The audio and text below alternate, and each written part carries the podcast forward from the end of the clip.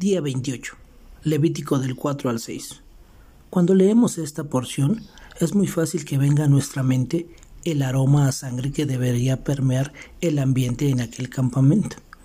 Animales degollados, sangre rociada por diferentes lugares, intestinos, entrañas, vísceras, estiércol, etc. Era necesario verter sangre continuamente, ya que el pecado era continuo.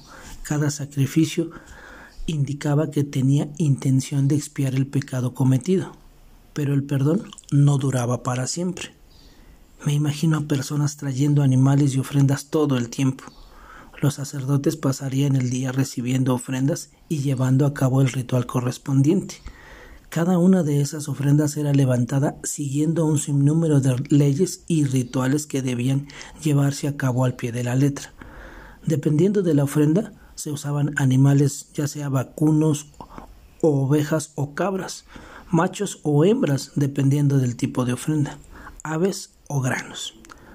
Hoy vimos las ofrendas por el pecado y la culpa.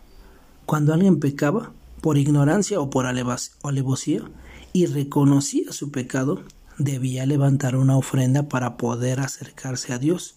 Esta ofrenda continua por el pecado servía para recordarle al pueblo que eran pecadores y necesitaban ser perdonados. Te pido que busques el significado de la palabra expiación en un diccionario. Podremos ver entonces que el pecado es costoso, el perdón es costoso, la paz con Dios es costosa.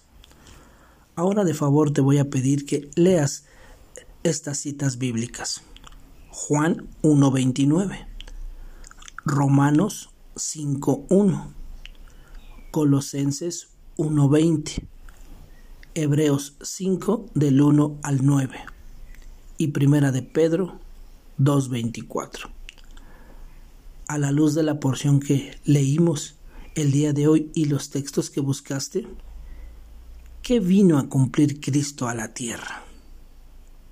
Sabes, todos los sacrificios, holocaustos y ofrendas apuntan hacia la obra completa de Cristo. Él pagó para siempre el precio por el pecado, por el perdón y por la reconciliación con Dios. Por lo tanto, dice Primera de Juan 1:9, si confesamos nuestros pecados, él es fiel y justo para perdonarnos los pecados y para limpiarnos de toda maldad. Nunca lo olvides, tenemos un juez que intercede por nosotros, nuestro Señor Jesucristo. Que tengas un excelente día y que Dios te bendiga.